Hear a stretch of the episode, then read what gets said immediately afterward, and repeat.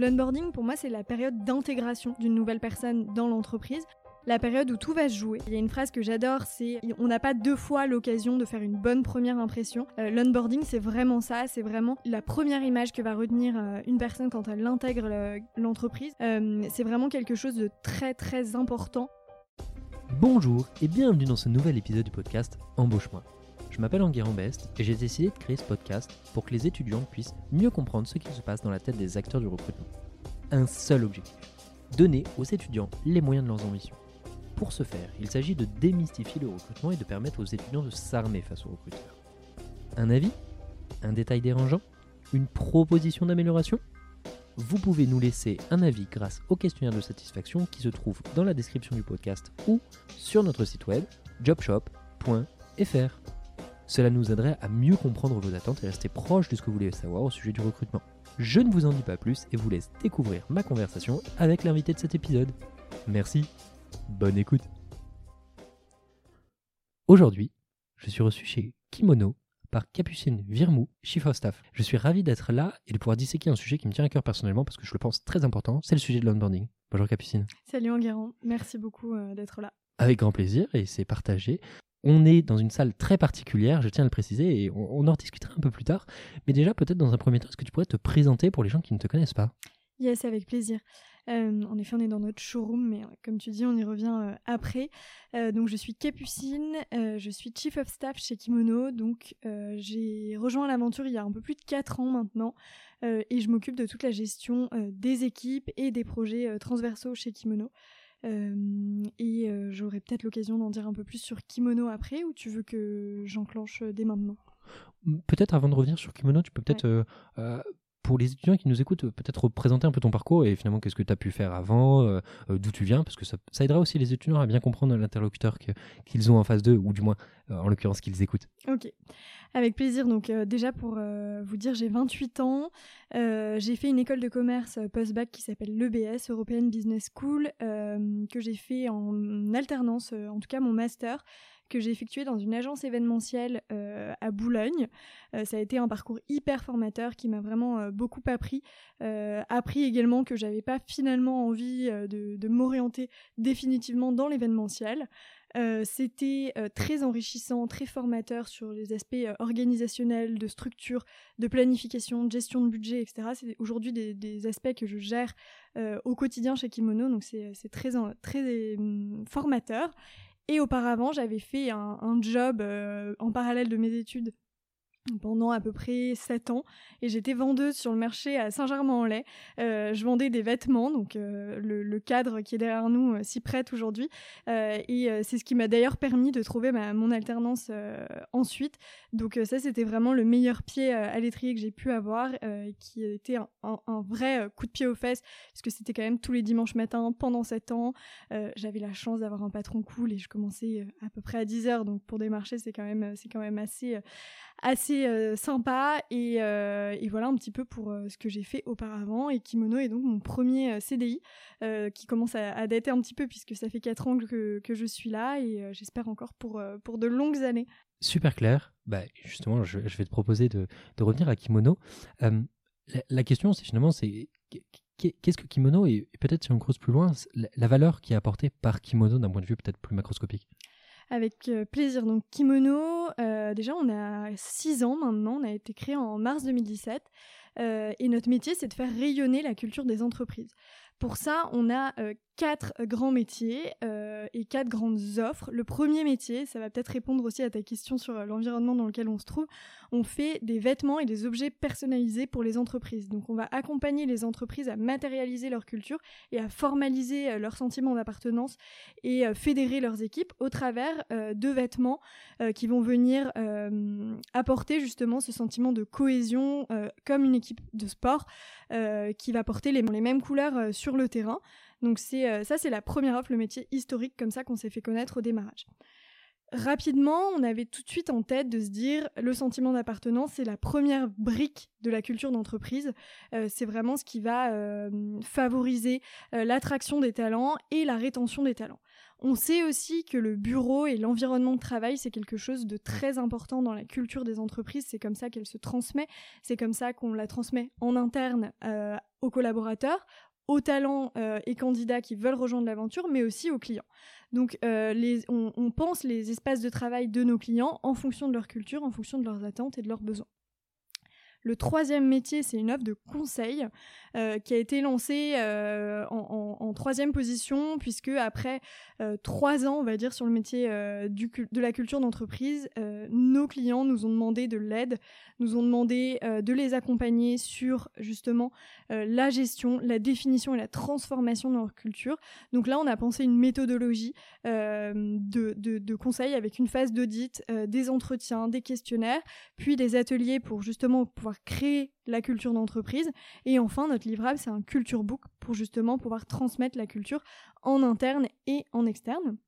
Et enfin, la dernière offre, c'est une offre d'événementiel dans laquelle on va penser euh, des événements qui vont répondre à des problématiques de nos clients euh, pour euh, justement rendre ces événements le plus rentable possible pour le business en répondant à des vrais enjeux qui, leur sont, qui leur sont clés. Ça peut être des séminaires, des soirées, des team building, il y a vraiment toutes sortes, toutes sortes d'événements.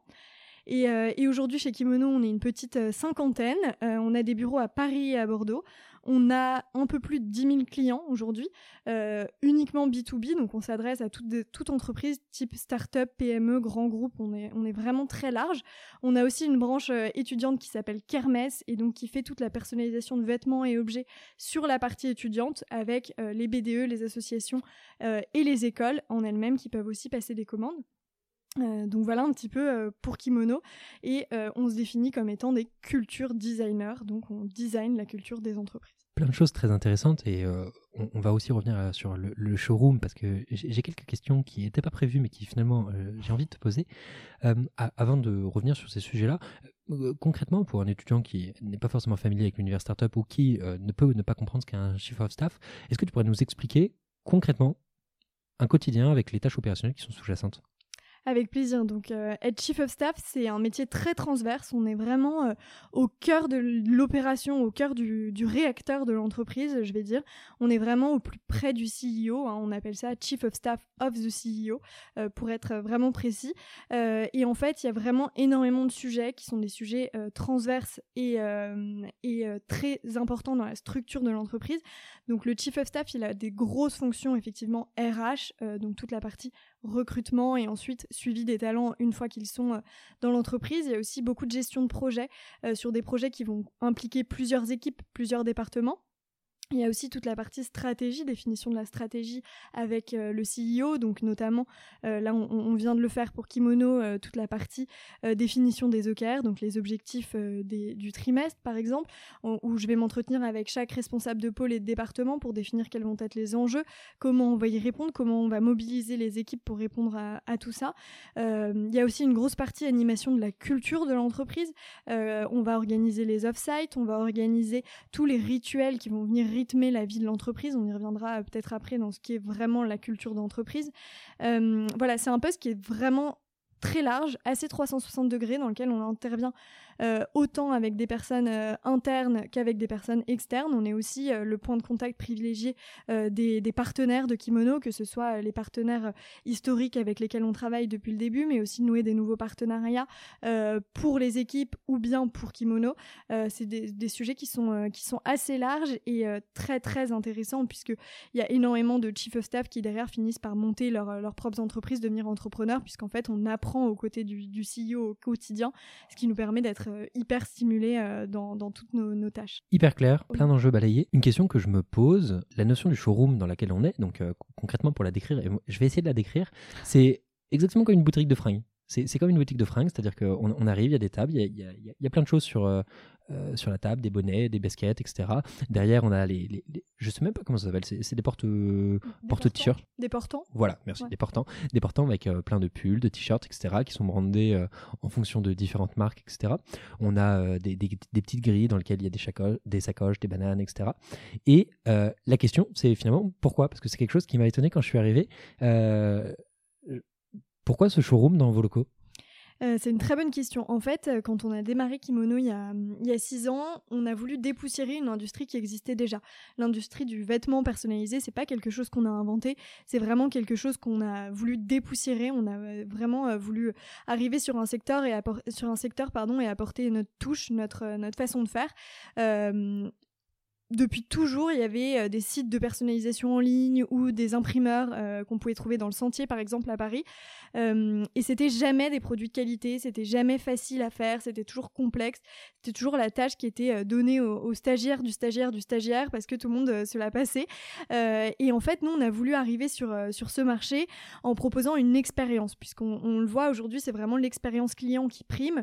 Donc, on a pensé ce showroom dans lequel on expose nos produits. On, a, on se différencie aussi énormément par la qualité des produits qu'on propose. On propose des produits qui sont uniquement en coton bio ou polyester recyclé. On personnalise tout ça en France. Euh, voilà, il y a énormément de euh, d'engagement RSE de la part de Kimono et on a voulu penser l'expérience d'achat euh, des produits qu'on peut le plus souvent voir de façon e-commerce, de la façon la plus retail possible, en proposant une vraie expérience à nos clients qui viennent choisir les produits, les toucher, les essayer, et ce qui va augmenter, euh, pour être euh, aussi euh, clair, les chances de transformation de, de, ce lead en un vrai deal et, et pouvoir vendre les produits à nos clients. Et c'est comme ça qu'on a pensé le showroom. Il y a aussi un petit lieu, un petit espace de réunion avec des tables et chaises dans lequel on peut recevoir, discuter et définir vraiment le besoin, affiner la proposition qu'on va faire pour accompagner au mieux le client dans justement la matérialisation de sa culture et quel va être le produit qui lui correspond le mieux. Mais, et, ce qui est rigolo et peut-être euh, sous-jacent dans ce que tu dis, c'est en fait, euh, vous vendez de la culture, mais avant tout, il faut avoir la sienne. Et en fait, c'est aussi l'intégration que vous proposez à un client. C'est de se dire, euh, un, client qui rentre, il rentre dans une atmosphère, il rentre dans un magasin, et finalement, il y a tous ces enjeux de culture. Et, si moi, je rentre dans une boutique et qu'on me vend de la culture et que je vois un espèce de truc complètement fade euh, dans lequel je, je, je, vois pas de touche personnelle, je me dis, mais attends, on essaie de me vendre un truc qu'ils appliquent même pas. Ouais, complètement. Nous, on a la, phobie de cette phrase qui est le cordonnier le plus mal chaussé. Ça, c'est vraiment euh, euh quelque chose qu'on qu voilà, qu'on essaie vraiment de tenir au plus loin. Euh, on a vraiment envie, nous, d'être nos meilleurs clients et c'est vraiment le cas depuis le début. Euh, quand on, moi, je suis arrivée chez Kimono il y a 4 ans et c'était vraiment déjà le cas. Je suis arrivée, on m'avait euh, fait faire un kimono personnalisé qui est d'ailleurs exposé euh, derrière toi, tu le verras en partant. Euh, mais voilà, on, avait tous un kimono quand on arrivait. On a tous évidemment un welcome pack avec énormément de hum, bah de, vêtements et d'objets personnalisés qu'on est tous très fiers de porter. On a, euh, tu l'as vu, des bureaux qui sont quand même vraiment à notre image. On, on se sent chez Kimono quand on arrive. On a à l'entrée du showroom deux colonnes rouges qui représentent vraiment qui on est et qui font euh, qu'on nous reconnaît. On sait qu'on arrive chez Kimono, on sait qu'on est dans une ambiance qui est particulière et c'est aussi pour ça que les clients nous choisissent pour justement cette expertise euh, culture. Eh bien, je te remercie d'avoir fait cette transition et d'une certaine façon de cannibaliser un peu ma question suivante. C'était de te dire, et, j'aimerais rebondir sur les coordonnées les plus mal chaussées. Et pourtant, il y a quelque chose qui m'a marqué, c'est que j'arrive dans cette salle, donc dans ce showroom qui est très particulier, avec euh, des emblèmes de kimono a priori partout, d'autres logos de marque, euh, etc. Et pourtant, et pourtant, vous n'avez pas vous-même de, de de pull, kimono, etc.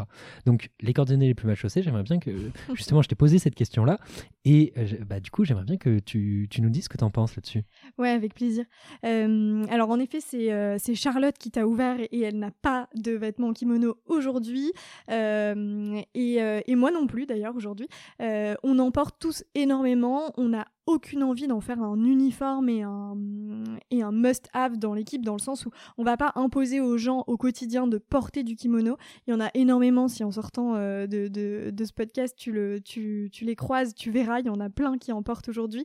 Il y a même notre CEO aujourd'hui qui en avait un. Euh, et... Euh, Et donc, en effet, nous, on n'a pas envie que ce soit quelque chose d'imposé. Euh, on pense, en tout cas, que le, kimono, c'est un vêtement, euh, le kimono japonais, hein, c'est un vêtement de cérémonie, un vêtement qu'on est fier de porter. Donc, il n'y a aucune, aucune raison de l'imposer. On va tous le porter quand on a envie, pour les grandes occasions, euh, et avec beaucoup de fierté. Donc, il y a des jours où on a tous très envie de porter du kimono, des jours où on a envie de porter euh, ses propres vêtements et de, représenter sa propre identité aussi. Euh, mais euh, très peu de nos clients, hormis nos clients en restauration ou dans des métiers avec uniforme en hôtellerie par exemple, vont imposer le port des vêtements hors occasion particulière type off-site, séminaire ou shooting d'équipe évidemment. Ce qui aussi est très important parce que on, pourrait se dire mais en guérant ou, même Capucine, euh, tu nous as dit que tu allais parler d'onboarding. Et pour autant, ça fait quasiment 13 minutes qu'on discute et on n'a toujours pas parlé d'onboarding. Je pense que c'est important d'avoir traité ces sujets et de les avoir matérialisés parce que onboarder, ça veut dire faire rentrer dans une culture. Et en tant que culture designer, c'est hyper important d'arriver à souligner ça parce que finalement, c'est juste le pendant de cette euh, réflexion sur l'intégration de la culture. Et en fait, euh, sans matérialisation de culture, que, veux-tu intégrer sans avoir une culture forte et formatée? Donc je trouvais que c'était intéressant d'arriver à faire cette petite digression. Nous allons rentrer dans le corps du sujet.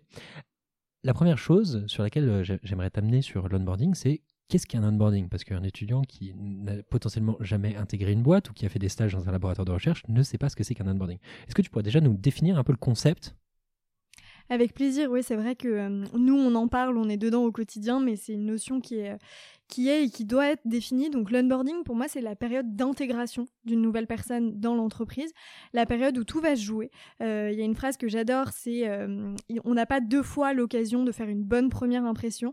Euh, l'onboarding, c'est vraiment ça, c'est vraiment la première image que va retenir une personne quand elle intègre l'entreprise, en l'occurrence Kimono. c'est vraiment quelque chose de très très important à ne jamais négliger. C'est la période dans laquelle la formation va se jouer, la transmission de la culture va être aussi hyper importante.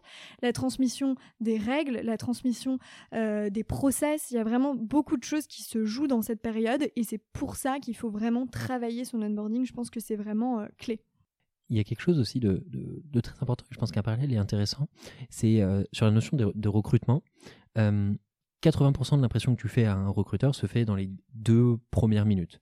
Et pour autant, pour, les gens qui ont l'habitude un peu d'écouter des podcasts ou des, ressources RH, on en parle beaucoup dans ce podcast euh, avec la méthode Who de, de, de GoSmart, euh, il y a ce qu'on appelle les biais cognitifs et le but est d'arriver à justement euh, supprimer cette impression, ce biais du début. Et je trouve que c'est intéressant de le remettre avec ce que tu disais tout à l'heure, avec imposer le, le, le, kimono, ou du moins le, vêtement kimono. Il y, a, une notion aussi de, certes, tu es intégré, mais tu as aussi ce libre arbitre et tu as ce choix, et il faut dépasser aussi ce juste prendre du recul. Et c'est aussi, euh, je pense, à double tranchant dans l'onboarding, c'est que c'est de côté. C'est onboarder dans la culture, mais c'est aussi savoir si toi, ça te correspond. Complètement. Et, euh, et, pour ça, je pense que l'onboarding, en tout cas moi j'en ai la conviction intime, l'onboarding débute avant même euh, que le, le, le, talent ait fait ses premiers pas dans l'entreprise. En fait, il y, y, a une étape du process de recrutement qui pour moi est, est clé, c'est les entretiens qu'on appelle de culture fit, où on va essayer de pouvoir voir si le talent correspond à l'entreprise et inversement si l'entreprise correspond aux attentes du talent dans la culture. Une culture, euh, pour moi, c'est quelque chose de très fort et soit on y adhère, soit on n'y adhère pas. Il n'y a pas de, de, de, demi-mesure, il n'y a pas de, choses, d'univers un peu flou. C'est ça passe ou ça casse, j'y suis bien ou j'y suis mal. En tout cas, c'est pour moi l'intérêt d'avoir une, une, forte culture, c'est qu'il n'y a pas justement place à des personnes qui sont un peu passagers clandestins et qui vont euh, flotter dans un univers qui finalement n'est pas réellement le leur. Donc euh, ça, c'est vraiment quelque chose de, très important euh, selon moi. Et j'ai perdu le fil de la question que tu me posais. Je, veux bien que tu me relances là-dessus. Non, c'est très bien. C'était sur la notion du libre arbitre et de cette, relative, de la, cette relativité de la, euh, du, choix qu'on peut faire et que c'est aussi à double tranchant. Euh, tu as dit plein de choses intéressantes. avant de vraiment euh, rentrer dans qu'est-ce qu'un onboarding et comment est-ce que vous, par exemple, vous l'intégrez, deux grandes remarques. La première, c'est alors là pour le coup c'est vraiment pas une question, c'est Fly the Nest, qui est un organisme qui aide les, boîtes globalement à grandir sur des, questions de conseil, disait il n'y a pas de bonne ou de mauvaise culture d'entreprise avec des cultures fortes et des cultures faibles. Donc du coup c'est, je, te, rejoins sur ce, sur ce sujet-là. le, le, deuxième va être un peu plus nuancer une question un peu plus dure, sûrement, je pense. Euh, c'est tout ce qui touche à pas sa place. Parce que tu l'as dit, une culture c'est fort, donc on adhère ou on n'adhère pas. La question c'est comment, et, on y reviendra je pense dans la suite, ce sera peut-être même, mieux, c'est qu'est-ce qui se passe si on n'est pas dedans? C'est-à-dire, euh, qu'est-ce qui se passe si on n'est vraiment pas dedans et qu'on se sent pas dedans? Et c'est, je pense, c'est aussi un, vrai sujet à dédramatiser, de se dire, mais qu'est-ce qui se passe quand ça fit pas? Parce que c'est des choses qu'il faut se poser. On, on, peut se tromper et c'est comme tout, l'erreur est humaine. Bref, donc on, va se garder cette question sous le coude. C'est hyper intéressant. Exactement. Est-ce que tu peux nous expliquer un peu déjà comment se matérialise l'onboarding à partir du moment où on parle de culture fit, parce que j'ai l'impression que c'est là que ça commence, euh, jusqu'à finalement euh, euh, la fin de l'intégration qui sera une vraie question aussi. Ouais. déjà, l'onboarding, nous, on a un process de recrutement qui est assez, assez complet chez Kimono. Il y a ce tout premier entretien qui est avec moi, qui sert d'entretien de culture fit. C'est vraiment notre premier filtre à l'entrée. Et nous, on a décidé de vraiment placer l'entretien de culture fit au démarrage du process, contrairement à pas mal de qui le mettent à la fin. Euh, nous, c'est vraiment un critère clé. S'il n'y a pas le culture fit, ça sert à rien d'aller plus loin parce que sinon, euh, c'est perdre du temps. En fait, on est convaincu que sans culture fit, on a beau avoir le meilleur onboarding derrière, ça ne marchera pas. Donc c'est pour ça qu'on le met en premier pour limiter justement la perte de temps et pour le candidat et pour Kimono. Donc ça, c'est vraiment la toute première étape. Ensuite, euh, il y a d'autres étapes de recrutement que je vais euh, passer rapidement. Donc il y a un entretien avec le futur manager, il y a un cas pratique, un call de référence, et enfin une rencontre avec Olivier, donc notre CEO. Ça, c'est vraiment le, le process. Je te vois euh, hocher la tête, il est assez long, assez complet. on a appris justement de nos erreurs. Tu le disais, l'erreur est humaine. On a eu des entretiens, des, des, process de recrutement qui ont été plus courts, sur lesquels on, on s'est un peu cassé les dents, il faut le dire, où on n'a pas toujours eu les bonnes personnes parce que justement justement on a négligé un petit peu les critères de culture. Et aujourd'hui on s'est dit plus jamais on préfère que les personnes ne veuillent pas aller au bout du process parce qu'il est trop contraignant. Et bah tant pis c'est pas des personnes qui allaient chez nous et qui avaient le mindset pour aller au bout. Euh, donc ça c'est vraiment un choix qu'on a fait. On est conscient de, l'impact que ça peut avoir sur la motivation des candidats.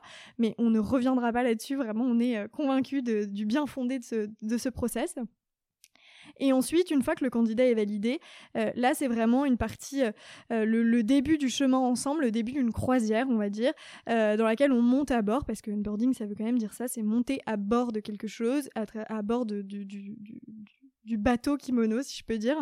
Euh, et en fait, l'onboarding, il va commencer avant même d'intégrer l'entreprise. Donc déjà, nous, on n'annonce pas à quelqu'un qu'il est pris en envoyant un mail et en disant « Hello, euh, on, valide ton profil, génial, tu commences le 2 juillet ». Pas du tout. C'est le manager qui appelle, qui prend le temps, qui fait les feedbacks. C'est un moment assez, assez festif, en tout cas, où on célèbre, on met de la bonne humeur et de, la joie dans ce moment qui est plutôt... Euh, qui est plutôt attendu par le candidat en général. Euh, ensuite, moi, j'envoie un mail où je remets toutes les, structures euh, vraiment euh, administratives et qui viennent un petit peu cadrer le, futur contrat. Et enfin, quelques on garde déjà le contact avec la personne avant qu'elle arrive dans l'entreprise, on envoie des mails, on demande effectivement, on est dans un showroom de vêtements, donc la taille de la personne, quelles vont être, je sais pas, ses couleurs préférées pour préparer le meilleur welcome pack avec les meilleurs produits kimono qui vont être adaptés à la personne. Et ensuite vient la, phase d'intégration, donc ce fameux premier jour. Nous, on a une phrase qu'on aime bien, c'est It's always day one, et donc pas juste le premier jour. C'est, on est tous les jours dans une phase justement euh, d'intégration, de renouveau, de fraîcheur, où on se pose des questions euh, vraiment. Moi, ça fait 4 ans et je m'en pose encore, où on se renouvelle. C'est hyper important.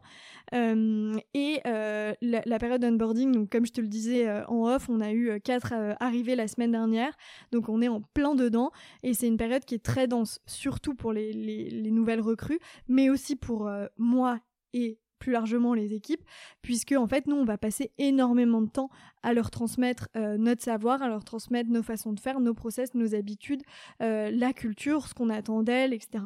J'étais euh, encore avec elles, ça fait dix jours qu'elles sont là, j'étais encore avec elles tout à l'heure en train de faire une réunion pour présenter les offres, pour présenter la manière dont on pitch, etc. C'est vraiment quelque chose de très complet. dans l'onboarding chez Kimono, on a aussi un aspect qui est le, le parrain marraine, on va nommer un parrain au nouveau collaborateur qui va avoir un rôle très informel et plutôt euh, euh, de guide, de conseil, euh, un peu comme un ami, qui va venir nous guider tout, le, tout au long de notre trajet. Il y a des personnes qui sont là depuis deux ans et qui font encore pas mal de références à leur parrain, à leur marraine. C'est par exemple le parrain ou la marraine qui est en charge de l'organisation de l'anniversaire de la personne. voilà, il y a pas mal de petits rituels autour de tout ça.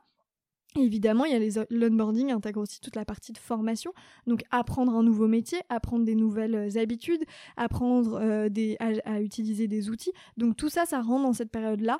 Et je dirais que l'onboarding, il termine vraiment jamais, euh, puisque en fait, on, l'onboarding pour moi, il va jusqu'à l'offboarding. L'offboarding, pardon.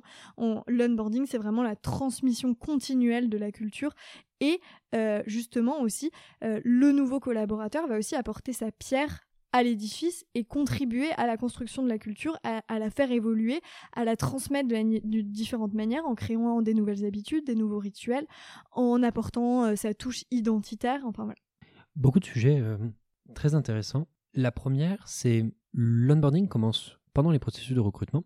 Il y a toute une partie euh, entre soit entre la négociation et l'offre en tant que telle. Il y a un énorme sujet sur qu'est-ce qui est fait et comment est-ce qu'on prépare ce jour 1 La question qui euh, est sous-jacente, c'est pendant ce processus, à quel point est-ce que vous matérialisez l'intégration du candidat sur, par exemple, euh, les journées d'intégration, les journées d'immersion c'est une bonne question. Nous, on va vraiment accompagner. Donc, il y a la, partie, on va dire que la partie vraiment administrative, légale est validée. la personne, ça y est, est enclenchée, a, tout signé, le contrat, la promesse d'embauche, etc. et ensuite, là, on va vraiment préparer justement cette arrivée avec la personne, avec les équipes. On a toujours avec euh, le manager, euh, donc euh, moi je suis accompagnée d'une office manager au quotidien chez Kimono qui m'aide énormément justement sur cette partie d'onboarding, qui elle va préparer justement toute cette phase-là en amont avec le manager et les équipes concernées, en détaillant et en préparant un agenda très établi sur les 15 premiers jours, avec justement toutes les, tous les one-to-one euh, où euh, le collaborateur va rencontrer euh, chacune des personnes, où on va présenter chacun des métiers, où on va aller en profondeur dans la formation. C'est vraiment une phase qui est, qui est très approfondie. On a aussi un petit rituel qu'on aime bien et qu'on fait depuis très longtemps chez Kimono. Donc moi-même, je me suis prêtée au jeu il y a 4 ans. avant d'arriver, on reçoit un petit mail 3-4 jours avant qui nous dit tu as attendu à telle heure, à tel endroit, on a hâte que tu arrives, etc. Et il y a un petit challenge, c'est de raconter deux histoires, une histoire vraie, une histoire fausse. Et l'idée, c'est vraiment de pouvoir euh, bah, un petit peu euh, sortir des discussions formelles et inciter les personnes à parler d'elles, euh, à transmettre aussi qui elles sont au reste des équipes et en fait, lors du déjeuner, on doit deviner quelle est l'histoire vraie et quelle est l'histoire fausse de la personne. Ça permet de, briser un petit peu la glace, de connaître un petit peu la personne. On a des personnes qui vont nous raconter des histoires entre guillemets euh, simples et un peu basiques, et d'autres qui nous racontent des choses complètement loufoques.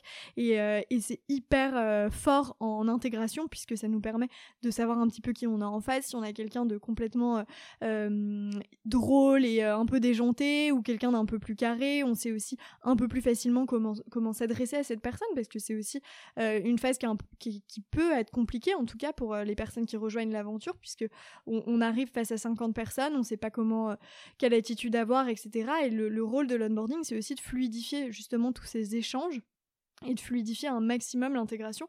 Et je pense que s'il y a un mot à retenir, c'est vraiment de mettre à l'aise les personnes qu'on a en face pendant, pendant cette phase d'onboarding. Il y a aussi quelque chose de hum, très particulier c'est au-delà de la responsabilité de qui un échec, qui est responsable d'un échec sur un onboarding. Pourquoi je te pose cette question?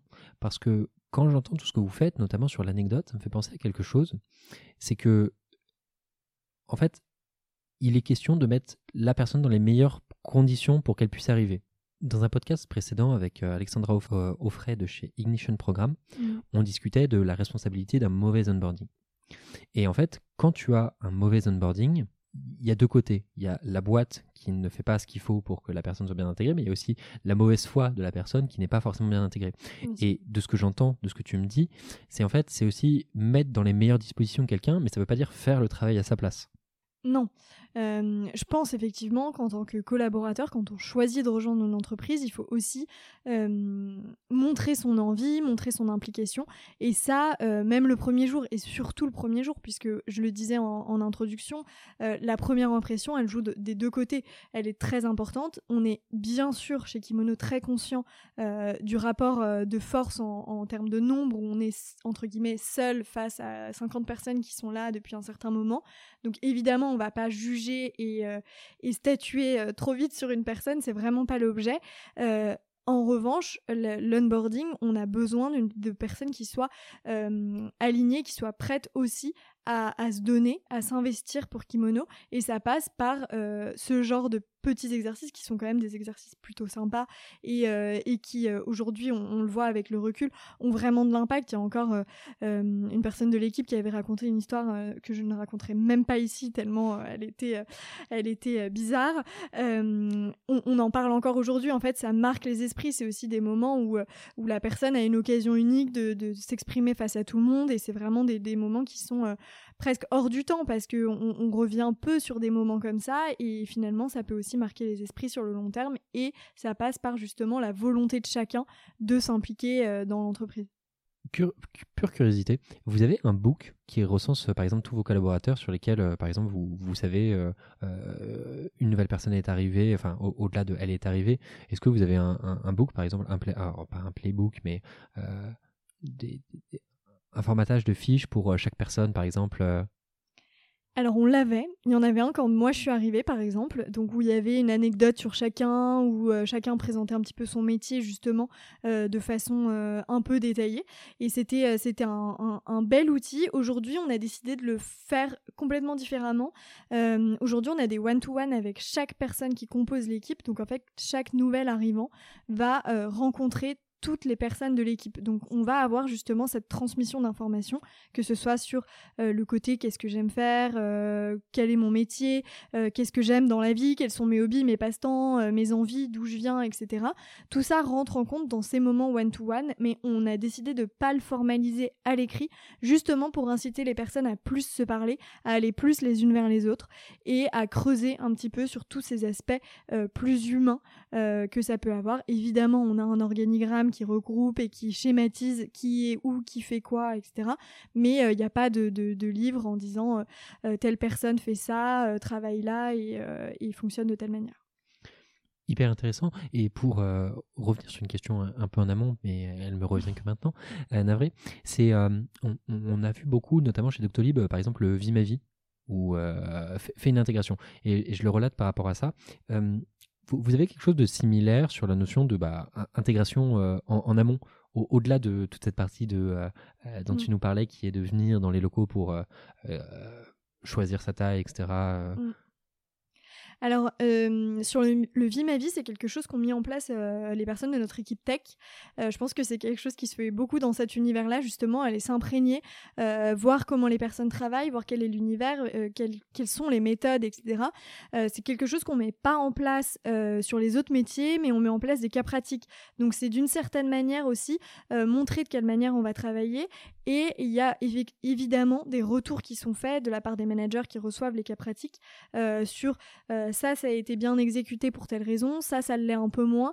Euh, comment on améliore Qu'est-ce qu'on attend précisément de toi et de ce que tu vas faire euh, Voilà, c'est quelque chose qui est vraiment euh, travaillé et pensé, mais on, ne fait pas de journée d'intégration ou en tout cas d'immersion à ce stade, mais on a un, un autre rituel qu'on aime bien quand on le peut.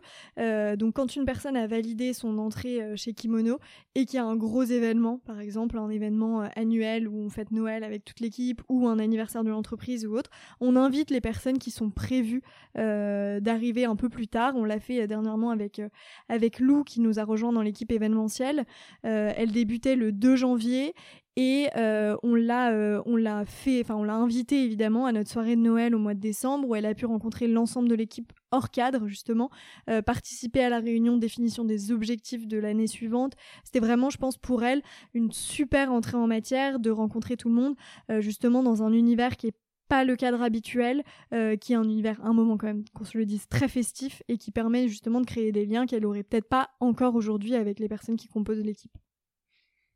Pure curiosité, vous êtes à combien d'onboarding euh, par mois, par an? Euh, c'est assez variable. Euh, on en a eu 4 la semaine dernière, euh, 2 en janvier, 11 en septembre. Et après, ça aussi, il peut y en avoir, il peut y avoir des grosses vagues, des vagues, voilà, comme je te dis, une, deux personnes à la fois. Je dirais qu'on est entre 20 et 25 onboarding par an. Un sujet dont on a parlé un petit peu plus tôt et qui, je pense, va être assez intéressant à, à, aborder, c'était la notion dont tu parlais de one-one. One-one, très important Enfin, je le pense. Et avec, euh, euh, on appelle ça comme on veut. J'avais un grand débat avec ma sœur ce week-end sur euh, ce qu'on appelle les post-mortem, qui finalement est un, enfin, tu m'arrêteras si je me trompe, mais un, versant ou du moins une déclinaison de ce one-one. pourquoi c'est important d'avoir un one-one Pour moi, je pense que c'est vraiment clé. les one-one, ils vont vraiment permettre aux nouvel arrivants de s'imprégner des métiers de chacun, même des personnes avec lesquelles il ne travaillera au quotidien, des personnes qui sont qui font pas du tout le même métier, qui travaillent peut-être pas dans la même branche, qui sont peut-être des fonctions complètement support quand on est une personne commerciale. C'est vraiment quelque chose de clé pour comprendre l'organisation, la structuration de l'entreprise, mais aussi connaître les personnes qu'on va croiser dans le bureau. Moi, je suis convaincue que tomber sur une personne euh, dans les bureaux qu'on n'a jamais vue, on sait pas ce qu'elle fait, on connaît pas euh, sa position dans l'entreprise, etc. Il y a rien de plus gênant. Et comme on le disait, l'onboarding, c'est mettre à l'aise euh, les, les équipes. pour moi, c'est vraiment clé. Ça permet aussi de transmettre, d'expliquer et surtout de, faciliter justement la transmission du savoir sur l'entreprise et, tout ça. On le voit, euh, c'est vraiment quelque chose de de fondamental. On, moi, j'en parle beaucoup avec les personnes qui nous rejoignent, et c'est vrai que ça peut faire peur. On arrive, on a euh, une multitude de one-one qui sont bookés euh, et, réservés à l'avance, et on se dit, oula, ma semaine, euh, ça va être intense. Et au final, on nous dit, alors c'est épuisant, puisqu'on rencontre vraiment tout le monde, on emmagasine énormément d'informations, mais qu'est-ce que c'est puissant comme moment, et ça transmet énormément de valeur, puisqu'en fait, c'est vraiment les rares moments où les personnes vont un peu sortir de leur cadre, expliquer ce qu'elles font, expliquer qui elles sont, d'où elles viennent, pourquoi elles font ça. Et c'est vraiment quelque chose de, profond. Le nouvel arrivant va aussi dire son background, il va aussi euh, raconter euh, ses expériences, raconter ce qu'il va faire, à quel point il va servir ou non, à quel point ils vont travailler ensemble euh, au quotidien ou pas. Et c'est vraiment pour moi un, des points, s'il y a un point à maintenir dans un onboarding, c'est vraiment celui-ci. Alors, c'est rigolo parce que dans ce cas-là, je vais préciser ma question. Euh, One One, j'avais pas ça en tête. C'est-à-dire que mon, mon, cousin m'avait expliqué quand il avait pris la direction d'un site. Euh, je, suis un mauvais cousin, je saurais pas dire quelle boîte. Euh, il avait pris la direction d'un site industriel et il a passé euh, trois semaines, un mois à faire tous les postes. Mais quand je dis tous les postes, il a récupéré les chiottes. Mm. Qui, qui, est le versant Qui est le versant un peu de, de, ce sujet-là Parce que finalement, faire le taf ou rencontrer la personne, c'est pas tout à fait la même chose, mais c'est le même pendant. La question que moi j'avais en tête sur le one-one, je pensais plus à l'encadrement du manager, c'est-à-dire les, points euh, de littéralement de par exemple de post-mortem mm. euh, ou de euh, je sais plus comment ils s'appellent ça je crois les, les rex retour sur retour d'expérience ouais. ouais bon on appelle ça comme on veut. La, la, question que moi je me posais c'est vous chez Kimino du coup j'imagine vous avez ce genre de procédé? Bien sûr ouais Ouais, ouais, on a euh, justement des one-one euh, avec les managers euh, qui sont dans les phases d'onboarding très réguliers. Il y en a, je crois, un par jour ou deux, deux jours justement pour vraiment permettre de suivre, de mesurer et de voir où sont les besoins, comment accentuer, comment transmettre différemment, etc. Et il y en a aussi avec les parrains marraines dont je parlais tout à l'heure qui permettent de suivre de manière un peu plus informelle, avec moins de entre guillemets pression hiérarchique, il n'y en a pas chez Kimono, mais euh, dire à son, à son manager qu'on n'a pas compris quelque chose qu'il nous a déjà expliqué, ça peut être gênant. On essaye évidemment de le lisser au maximum, mais on, est conscient euh, de la gêne que ça peut, que ça peut susciter. Euh, et donc le, le, parrain va aussi servir à ça, à avoir ce relais-là.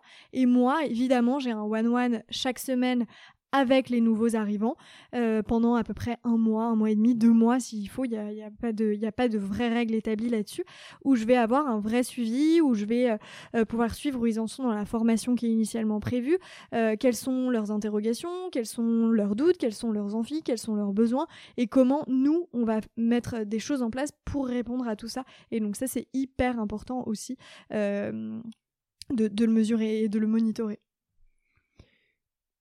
Et pour le coup, pour reboucler avec euh, ce qu'on disait avant, c'est qu'il y a une double responsabilité euh, côté onboarding, c'est-à-dire que le one-one est une occasion en tant que tel de partager ses doutes, de partager ce, qui, ne va pas aussi. Et ce qui est cool dans la façon dont vous le mettez en place et de ce que je le perçois, c'est que vous avez une espèce de structuration de finalement de cette de ce mm. retour d'expérience que vous pouvez faire que ce soit sur le parrain que ce soit sur la personne que ce soit en l'occurrence toi sur le chief of staff euh, ça permet d'avoir différentes casquettes et différents interlocuteurs pour parler de différentes choses avec potentiellement d'autres euh, mm. gens sur un sujet. Donc ça je trouve ça clé.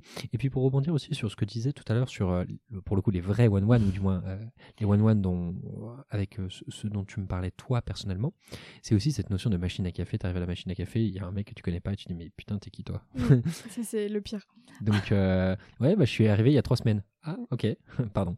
Euh, ou Pierre, t'es arrivé il y a un an. ouais, ça c'est le pire. Euh, non, non, mais ça c'est, ça c'est justement c'est clé pour créer toutes ces relations-là. Nous, on a un rituel chez Kimono, on a ce qu'on appelle un monde d'ego, donc tous les matins, tous les lundis matins, pardon, à, 9h, on se retrouve tous. Euh, c'est le seul moment où on est tous ensemble. Donc nous, comme je le disais en introduction, on a deux bureaux, des bureaux à Paris et à Bordeaux. Euh, et c'est le moment où on va tous se voir, on est tous en visio, donc les deux bureaux sont ensemble dans une même salle. Euh, et on se voit tous, on échange tous. Et le but, c'est qu'il n'y ait pas euh, au prochain offsite ou au prochain moment où quelqu'un se rend compte de attends, mais c'est qui lui Je l'ai jamais vu. Ça, c'est le pire. C'est ma hantise en tant que chief of staff. Je veux à tout prix euh, bannir ces, questions-là et que ce soit le plus fluide possible. une question connexe sur la question de la visioconférence, parce que du coup, un onboarding, vous, euh, par rapport à la visio, vous en êtes où? Enfin, peut-être une, micro-parenthèse sur déjà est-ce que vous en faites et dans quelles circonstances Et la question qui est le sous-jacent, c'est comment est-ce que vous l'intégrez à cette notion d'onboarding Ouais, très bonne question. Euh, nous, on a je vais pas dire qu'on a découvert la visio avec le Covid, hein, on n'en est pas là, euh, mais euh, le, le, Covid a accéléré le fait de faire beaucoup, beaucoup, beaucoup plus de visio, puisque dès le premier jour du confinement, la règle, ça a toujours été caméra on.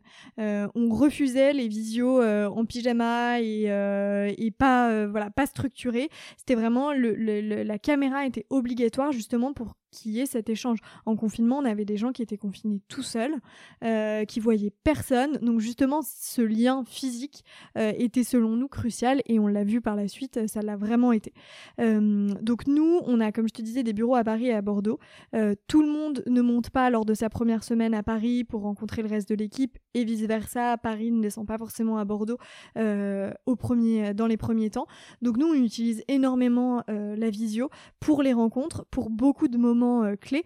Euh, évidemment, on adorerait, comme tout le monde, pouvoir euh, être physiquement ensemble dans les grands moments et on essaye de le faire au maximum.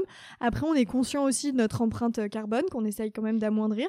On évite de faire trop d'allers-retours. C'est quand même aussi des budgets qui sont très conséquents. Donc, on fait des arbitrages et on utilise au mieux justement les technos qu'on a à disposition et qui sont quand même très très efficaces pour les enjeux que, que nous on a. J'avais pensé à une question, mais je pense qu'elle va très vite être mise en déroute. La, question, c'est euh, une vraie question se pose d'un point de vue onboarding, et là, pour le coup, c'est plus une casquette RH, c'est de se dire qu'est-ce qu'un onboarding réussi? Parce qu'on peut aussi la transposer à un étudiant, c'est comment est-ce que je sais, comment est-ce que je sors de mon onboarding, et je sais que je, suis bien intégré, je suis bien onboardé. pourquoi est-ce que je dis ça? Parce que si tu me dis que l'onboarding n'a pas de fin, comment veux-tu mesurer qu'il est bien fait? Euh, c'est une très bonne question et en fait pour moi l'onboarding n'a pas de fin mais on sait à partir d'un moment où une personne peut être vraiment lâchée en autonomie où la personne euh, a acquis un certain seuil de compétences, de connaissances sur l'entreprise et peut euh, voler de ses propres ailes. En revanche, je pense qu'il y a toujours des choses à rectifier, des choses à modeler et c'est en ça que je te dis que l'onboarding, pour moi, ne se termine pas. Nous, ce qu'on a mis en place justement pour mesurer un onboarding, entre guillemets, réussi, c'est ce qu'on appelle un rapport d'étonnement qu'on envoie euh, au bout de un mois euh, aux nouvelles personnes, qui permet justement de, les interroger sur les points euh, qu'ils ont remarqués qui pouvaient être améliorés, sur au contraire ce qui leur a énormément plu, ce qui leur a manqué, comment euh, changer ci, comment corriger autre chose. Et nous, on a des valeurs qui sont très fortes chez Kimono, hein, comme je te le disais, la culture c'est aussi euh, des valeurs et un système euh, qui fonctionne, euh, qui fonctionne ensemble. Et donc, dans notre rapport d'étonnement, on a intégré justement des questions pour savoir à quel point elles ont fité avec les valeurs et à quel point elles ont eu des, attitudes euh, qui étaient cohérentes en fonction des valeurs définies. Donc on demande aux personnes de donner un exemple sur comment euh, elles ont illustré euh, une des valeurs plus qu'une autre ou comment elles ont illustré l'ensemble des valeurs. Donc ça c'est quelque chose qu'on a mis en place il y a 2-3 ans maintenant, qui fonctionne très bien, qui permet justement d'affiner et de corriger l'onboarding. Il est jamais figé, c'est pas parce qu'aujourd'hui il fonctionne bien que demain il continuera de fonctionner. On continue toujours d'ajouter des éléments, de, le mener au plus loin possible. C'est vraiment quelque chose de hyper important. Et on va arriver à une question qui, euh, je pense, est importante. Euh, c'est la notion justement de rupture d'onboarding ou de rupture de contrat, euh, qu'on pourra aussi décliner avec période d'essai et fin de période d'essai. la première question, c'est déjà quel rôle joue ce rapport d'étonnement dans ce, que ce soit ce renouvellement de période d'essai, que ce soit cet arrêt de période d'essai ou que ce soit cette validation de période d'essai alors déjà, le, rapport d'étonnement, je ne l'ai pas précisé, mais il n'y a que moi qui le reçois, il est vraiment confidentiel, le manager n'y a pas accès. Mon rôle, ça va être de transmettre les éléments qui concernent le manager directement sur la partie très technique, opérationnelle, euh, et les éventuels besoins en formation, les éventuelles lacunes qui peuvent ressortir. Donc ça, ça va être vraiment sur un aspect euh, technique métier. Euh, S'il y a des choses qui remontent qui sont à l'opposé de qui on est, effectivement, ça va nous servir de, porteur d'alerte, un petit peu de, signal d'alarme, et de se questionner justement sur la pérennité euh, de la personne au sein de l'entreprise. Ce rapport, on l'envoie au bout d'un mois. Les périodes d'essai, c'est entre deux mois. Le renouvellement, ça fait quatre mois. Si on est un employé, si on est cadre, c'est trois mois ou six mois du coup. Donc ça nous permet quand même d'avoir un premier, un premier signal et la plupart du temps, parce qu'on ne rompt pas beaucoup de périodes d'essai chez Kimono, euh, ça nous permet plutôt de corriger et d'améliorer. Si une personne nous dit j'ai mal été formé là-dessus ou j'ai pas compris, et eh ben nous ça nous permet de mettre vraiment l'accent sur cette partie-là, de pouvoir corriger, mesurer et justement aller adapter sur le long terme euh, tout, tous les besoins qu'auront euh, remonté les, personnes. Et on l'a vu, aujourd'hui, il y a, eu des, arrivées euh, récentes où justement les personnes nous ont fait remonter euh, des, points sur justement la formation plutôt technique en nous disant là-dessus, je me sens pas encore légitime, je me sens pas encore à l'aise. et c'était des, moments qu'elles n'avaient pas osé nous dire, à des one-to-one, à des moments de, de discussion. Et ça sert aussi à ça, le support écrit justement va aussi euh, permettre à d'autres personnes de parler un peu plus librement en sachant qu'il n'y a que moi qui peux lire les réponses. Je pense que ça libère aussi les langues de changer d'interlocuteur, de changer de moyen de transmettre l'information. C'est aussi quelque chose euh, qui je pense est très utile pour, euh, pour remonter les informations. Alors dans ce cas-là, peut-être la, question à l'envers. La question à l'envers est, ou prenons-le par un autre prisme, tu penses quoi des renouvellements de période d'essai? C'est une bonne question. Je pense que c'est un, outil qui est, euh, qui est et qui doit être utilisé quand il y a un doute. Moi, il y a une phrase euh, que, que j'adore, que je dis euh, très souvent, c'est quand il y a un doute, il n'y a pas de doute. Donc si on a des doutes, il faut en parler, il faut lever les doutes. en revanche, à l'inverse, il peut y avoir des doutes sur les compétences purement techniques et opérationnelles d'une personne. Et en deux mois, si on prend l'exemple d'une personne euh, qualifiée d'employé, euh, on a peu de temps pour pouvoir voir euh, justement si tout a bien été assimilé, si tout est bien compris, si ça va bien fonctionner sur le long terme. Donc pour moi, il ne faut pas avoir peur du renouvellement de période d'essai dans un sens comme dans l'autre. C'est-à-dire que on oublie souvent, mais l'employé, le, le collaborateur peut lui aussi demander le renouvellement de la période d'essai parce qu'en fait, il est finalement peut-être pas sûr que le poste lui corresponde, que euh, l'entreprise lui corresponde. Et je pense que il faut pas avoir peur de ça. Il faut pas le voir forcément comme un signal d'alarme. Il faut aussi le voir comme une prise de décision qui est long terme. Quand on s'engage dans une entreprise, c'est pas pour démissionner six mois plus tard. Il vaut mieux avoir tout testé, avoir des portes de sortie qui sont euh, faciles et plutôt euh, amiables que euh, six mois après dire en fait ça me convient pas, je suis pas bien, j'ai envie de partir et, et ne, finalement vivre une aventure qui est pas celle à laquelle on s'attendait au démarrage. Je, vais me faire l'avocat du diable exprès tu, dis toi-même, quand il y a un doute, c'est qu'il n'y a pas de doute. Quid justement de cette reconduction de période d'essai? Parce qu'une reconduction de période d'essai, c'est un doute. Donc finalement, la question, c'est si tu n'es pas satisfait de la période d'essai, et c'est le cas de quelques recruteurs euh, à qui j'ai pu discuter qui me disaient je ne renouvelle jamais de période d'essai parce qu'en fait si je renouvelle ma période d'essai c'est que j'ai pas réussi à prendre la décision. Et si j'ai pas réussi à prendre la décision ça veut dire que j'ai un doute. Et si on applique et s'il y a un doute c'est qu'il n'y a pas de doute. Euh, dans ce cas-là ça veut dire que la reconduction de contrat et de façon plus sous-jacente la reconduction de ce contrat de ce qui avait été vu euh, par, par les gens dont, je parle c'est que en fait souvent ça a été lieu à des des très mauvais recrutements. Des pardon qui donne lieu à des mauvais recrutements. En opposition à des très mauvais recrutements parce qu'un un très mauvais recrutement ça se voit comme le nez au milieu de la figure il n'y a mm. pas de doute. La problématique c'est les mauvais recrutements. C'est-à-dire quelqu'un qui par exemple euh, n'est pas suffisamment bon au niveau ou qui euh, euh, mais, mais, mais, qui a le bon esprit qui fit bien etc et en fait c'est potentiellement des gens avec qui il va falloir se séparer sur des sur, sur des enjeux plus long terme parce qu'en fait il va pas rentrer dans les grilles de performance ou ça va être plus difficile de l'accompagner etc je sais pas si tu non, mais c'est une bonne question et en fait, justement, s'il y a un doute, il n'y a pas de doute. Il a, pour moi, justement, il a du sens dans le renouvellement d'une période d'essai parce que tout le monde a, le droit d'avoir justement une période un peu euh, d'adaptation parce que l'onboarding c'est aussi ça, c'est s'adapter à un nouvel environnement de travail, à des nouveaux process, à des nouveaux métiers parfois. Euh, si on prend l'exemple d'un commercial euh, qui arrive chez Kimono, il a on va dire un gros mois de formation. Donc ça veut dire qu'on n'a plus qu'un mois pour tester ses compétences et ses connaissances du métier. Et un mois sur euh, du, commercial, c'est très court. Euh, on n'a pas forcément des, cycles de vente qui sont, euh, qui sont très rapides. Donc on, a peu de recul. Et en fait, dire à quelqu'un, t'as pas atteint les objectifs de ton deuxième mois, au revoir, pour moi, c'est trop fort, c'est trop euh, rapide euh, et, intense. Euh, et, il faut savoir justement prendre un peu plus de temps et laisser aux personnes le temps de, vraiment se modeler et s'adapter au discours justement de l'entreprise, aux règles de l'entreprise, au process de l'entreprise. Tout ça, c'est pour moi, ça a besoin d'un peu plus de temps. Une... Je te laisserai libre de, rebondir sur le, commentaire que, que je vais faire qui touche à une, une, phrase anecdotique que tu as dit tout à l'heure, c'est la notion d'offboarding, c'est-à-dire que l'onboarding ne s'arrête jamais et va jusqu'à l'offboarding. Mm. Et moi, j'aurais presque tendance à aller plus loin que, que, toi, c'est de se dire il ne s'arrête jamais. Je sortais de chez Content Square il n'y a pas très longtemps et euh, je suis admiratif de ce qu'ils ont fait sur les notions d'onboarding, de d'offboarding justement.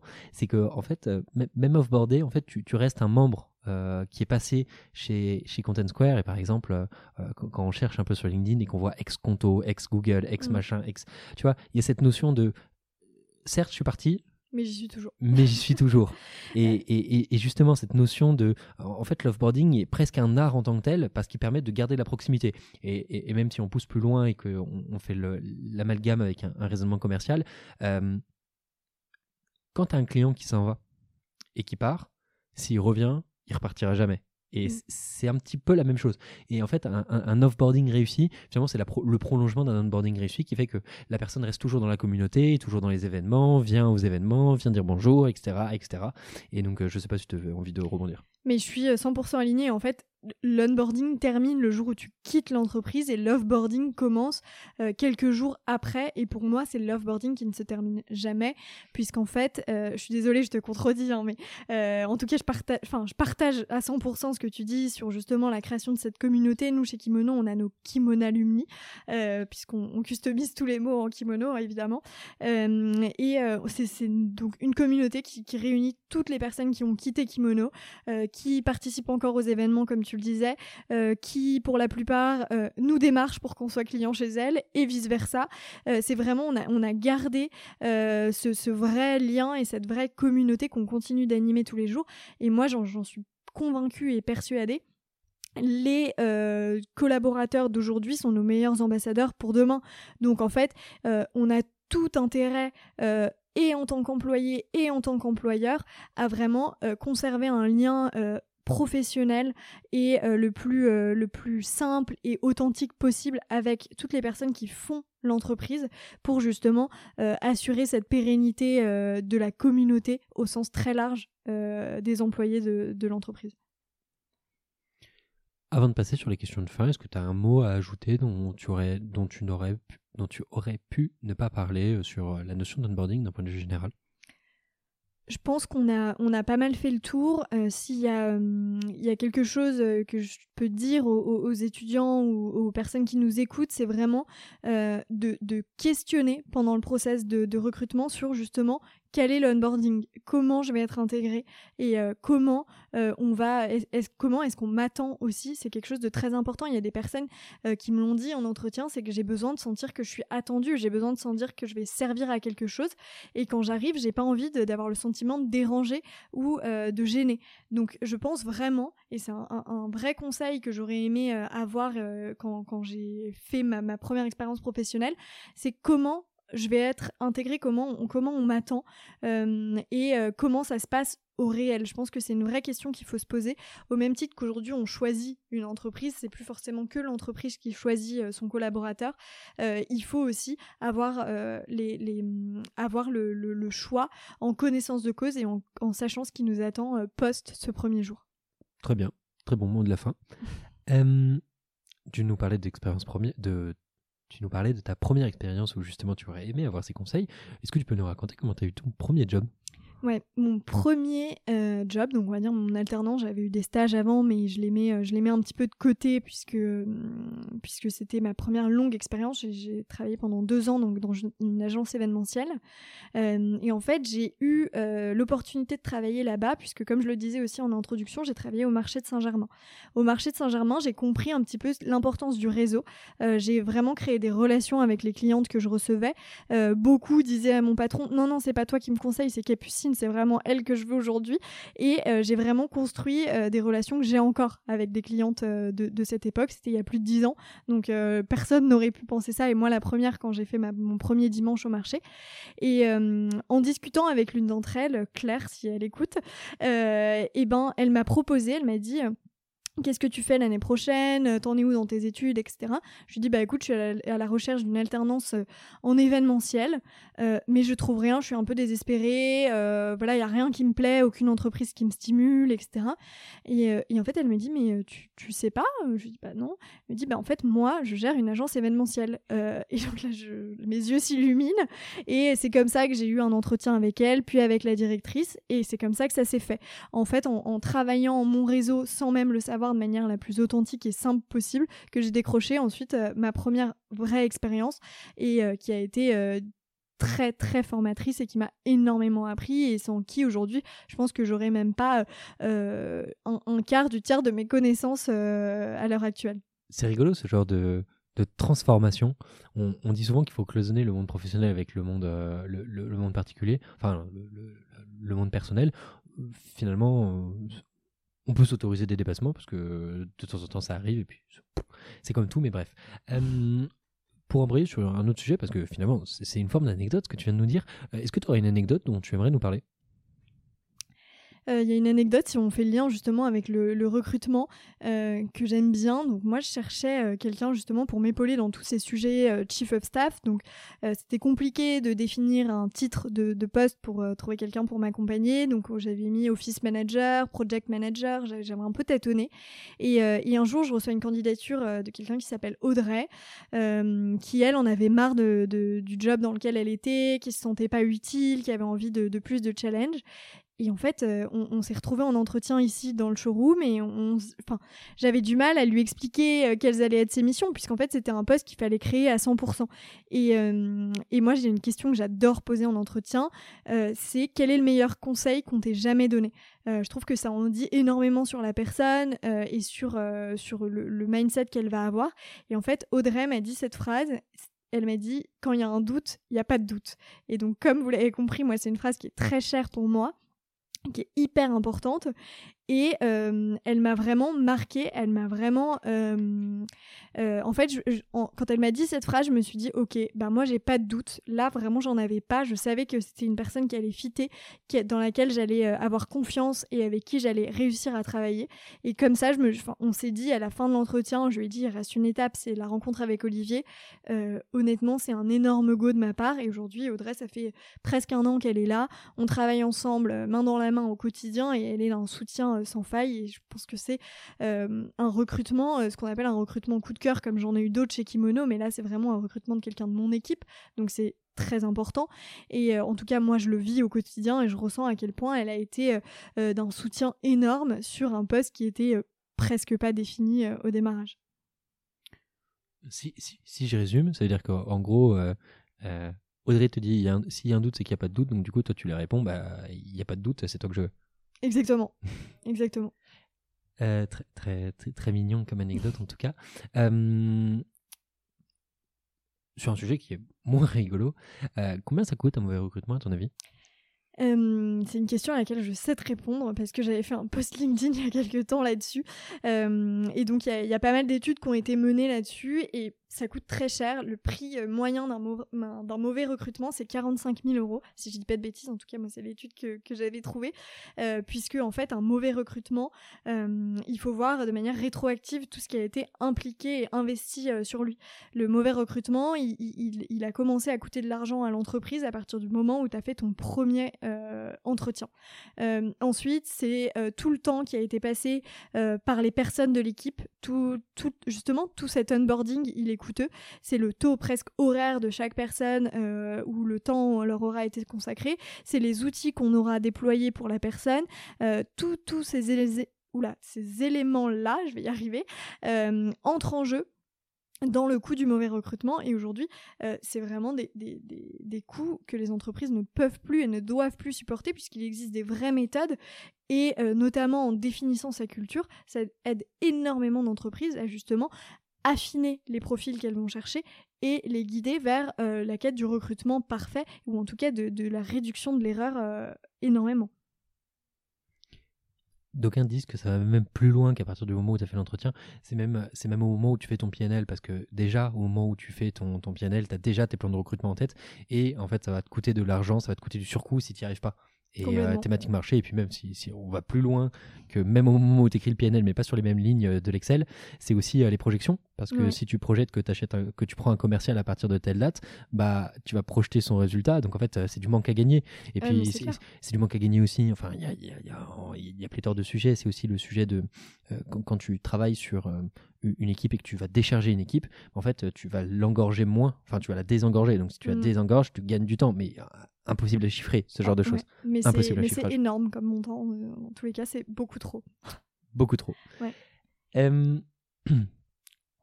tu, bah, euh, très bien. Tu, tu, fais des enjeux de recrutement, tu recrutes. Mm. Euh, donc, tu vas pouvoir aider un entrepreneur early stage qui écoute et qui doit assumer ses recrutements tout seul. sur quoi est-ce que tu le conseilles de se polariser? Tu me parles d'outils, tu me parles de méthodes? Un conseil un conseil. Bah Pour moi, le conseil, c'est un peu ce que je disais tout à l'heure, c'est vraiment de définir la culture. Euh, définir, alors si t'es si es seul, si t'en es encore à ce stade-là, c'est très bien et tu fais bien de recruter. Il est jamais, euh, jamais trop tard, jamais trop tôt non plus pour recruter. Euh, mon meilleur conseil, c'est de définir ton besoin, définir, sois, clair avec toi-même quelles sont tes vraies attentes, quels sont tes vrais enjeux aussi qui vont te permettre justement d'affiner et de savoir quel poste il te faut. Est-ce que c'est plus de la communication, est-ce que c'est plus du commercial, c'est plus du développement, c'est plus de la production? Ça, c'est à toi de voir. Et pour savoir la personne, le profil de personne qu'il te faut, définis tes valeurs, définis ta marque, définis euh, vers où tu veux aller, quelles sont tes ambitions.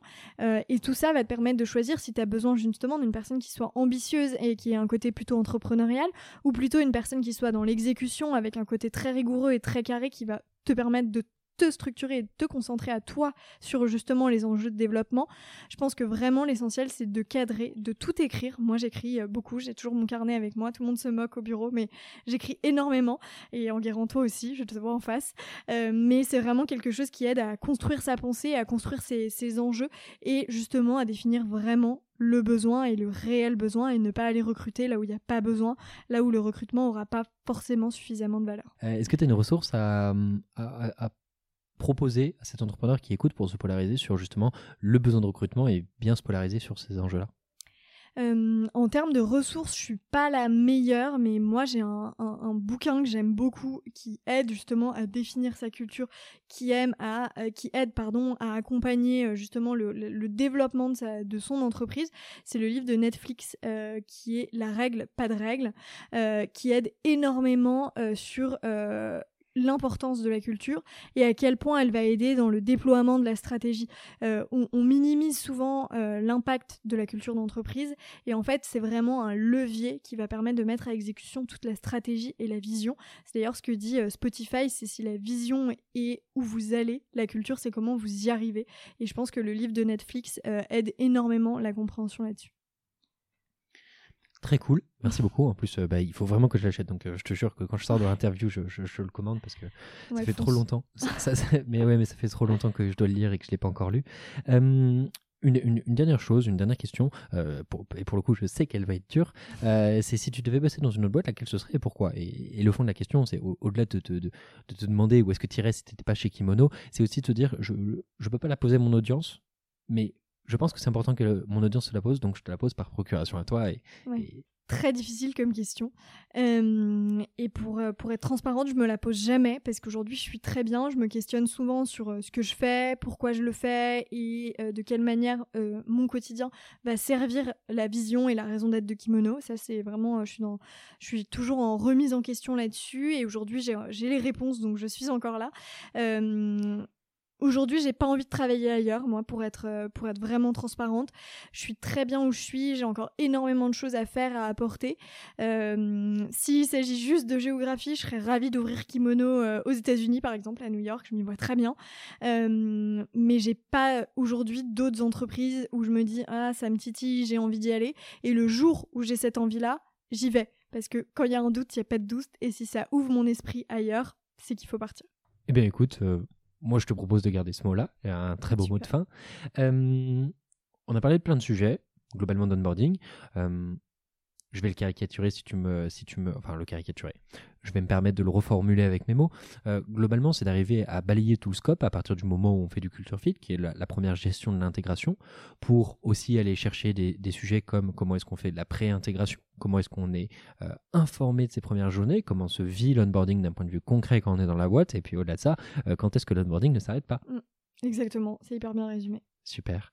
Eh bien, en tout cas, Capucine, j'ai été absolument ravi de faire ce podcast. J'espère que toi aussi. J'espère que ça a plu euh, aux gens qui nous écoutent. Et euh, en tout cas, je te souhaite une excellente continuation à Kimono. Et puis, euh, la, question que je pose, qui sera la, dernière, c'est à quand New York Demain, j'espère. Non, je plaisante, mais très, très bientôt, j'espère. Et on espère pouvoir ouvrir Kimono dans les prochaines années aux États-Unis, puisque là-bas, le marché de la culture d'entreprise est énorme et on a vraiment notre carte à jouer. Euh, merci beaucoup pour euh, cet échange, c'était euh, hyper intéressant et ça fait du bien de se poser sur ces enjeux qui sont très importants pour les boîtes. Si cet épisode du podcast Embauche-moi vous a plu, vous pouvez nous mettre 5 étoiles sur Apple Podcast. Cela aidera d'autres personnes à découvrir ce podcast. Cela nous aiderait particulièrement que vous laissiez un avis grâce au questionnaire de satisfaction qui se trouve sur notre site web jobshop.fr ou dans la description du podcast. Le prochain épisode aura lieu lundi prochain et je ne vous en dis pas plus à ce sujet. D'autre part, si vous êtes étudiant ou recruteur, n'hésitez pas à visiter notre site web jobshop.fr. Vous pouvez également nous suivre sur les réseaux sociaux, à savoir LinkedIn, Instagram ou même TikTok.